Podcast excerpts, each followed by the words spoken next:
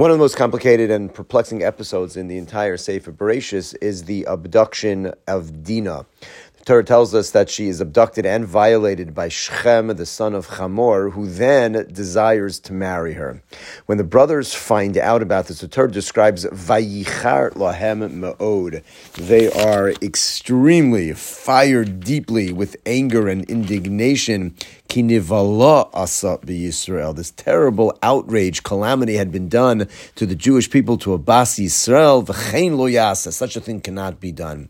And in response to Shechem's desire to marry Dinah, they come up bimirma, with deceit, the Torah says, a plan in which they say to him, listen, you know, we can be a big family, but not if you're not circumcised. That we just, we can't do that. So if you and your entire family will agree to have a bris milah, then we can agree to join together with you.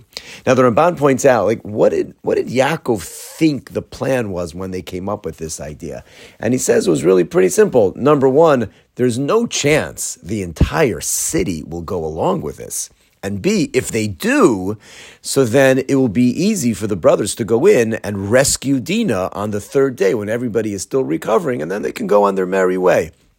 Of course, as we know, on the third day, Shimon and Levi do not just go in to rescue Dinah, they go in and they slaughter the entire city, all of its inhabitants. And much ink has been spilled throughout Jewish history, coming up and understanding the justification for how they can do that, which is not the topic of this discussion, ranging from the Rambam, who says they were all guilty for not exacting punishment and judgment on, on Shechem himself, from the Ramban, who writes that it was simply must have been many other things that they had done wrong, which were uh, deserving of a death sentence, to the Maharal, who simply says, War is brutal. War is a beast, and people get caught up. Innocent civilians get caught up in war.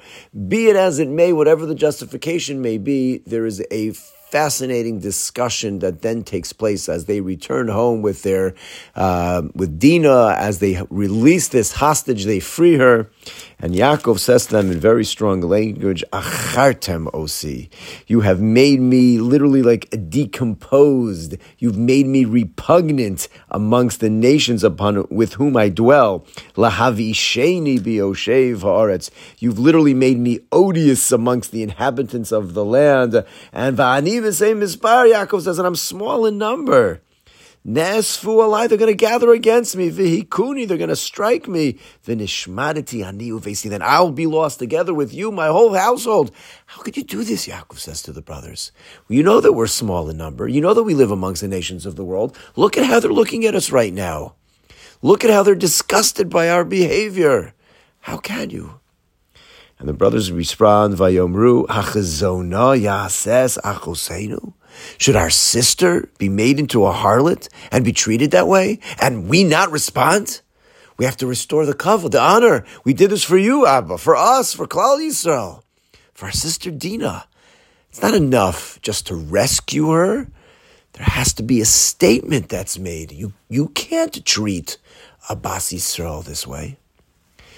And the Torah then, after their argument, has what's known as a psucha, it's just a blank space in the Torah. And then it goes on to another topic. And it's as if the Torah leaves these two voices reverberating throughout Jewish history without a narrative, a, narrat- a narrator describing, like who's right, which is the correct side. We have the side of Yaakov saying, "You can't act in a way the nations of the world are going to hate us, are going to look at us like we're despicable people." We're not enough, we're not big enough to defend ourselves. You can't. And the brother saying, But you can't treat us this way. There has to be a response. How could we leave it like that?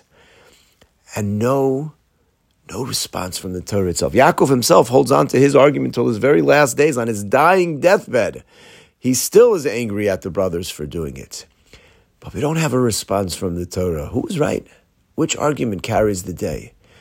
And as if the Torah leaves these two voices just echoing throughout the generations. Sometimes you have the approach of a Yaakov. You have to take in mind, you have to take into account how will we be viewed? How will everyone look at us? We're not the largest nation. We have to be able to defend ourselves and live amongst everyone.